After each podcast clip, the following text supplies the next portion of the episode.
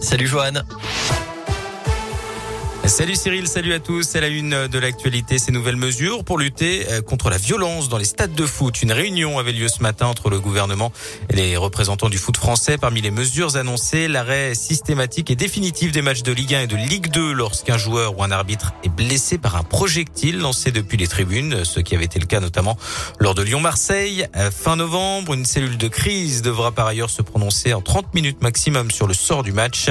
Et puis, euh, autre mesure, la vente et euh, le port de bouteilles en plastique seront interdits dans les stades de football au plus tard au 1er juillet 2022. Plus d'infos sur radioscoop.com.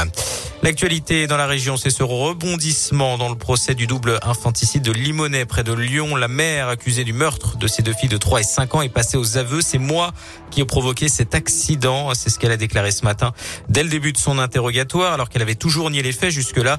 Cette femme de 41 ans est jugée depuis mardi aux assises du Rhône après la mort de ses deux filles en 2018. C'était dans un appartement de la caserne de gendarmerie de Limonest près de Lyon. Elle n'a pour le moment pas expliqué clairement les raisons de son geste. Le verdict du procès est attendu demain.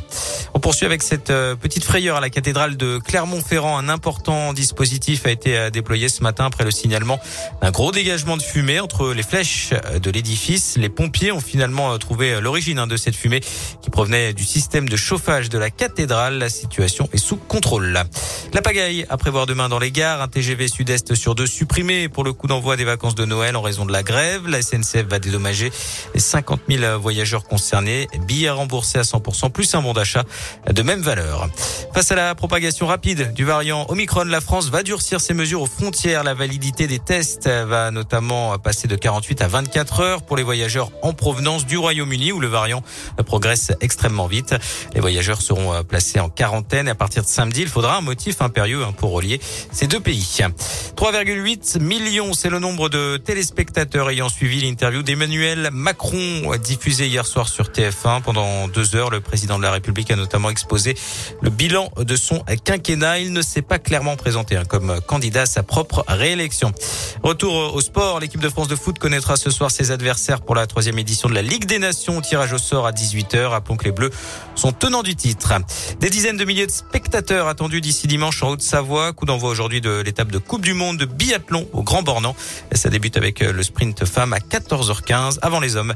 Demain après-midi, on termine avec la météo et un temps gris et de la pluie cet après-midi sur l'ensemble de la région. Comptez 5 degrés à Lyon, 3 à Bourg-en-Bresse, 2 à Saint-Etienne, 4 à Clermont. Demain, ce sera gris le matin avant des éclaircies possibles dans l'après-midi. 6 degrés à prévoir au meilleur de la journée. Merci Joël.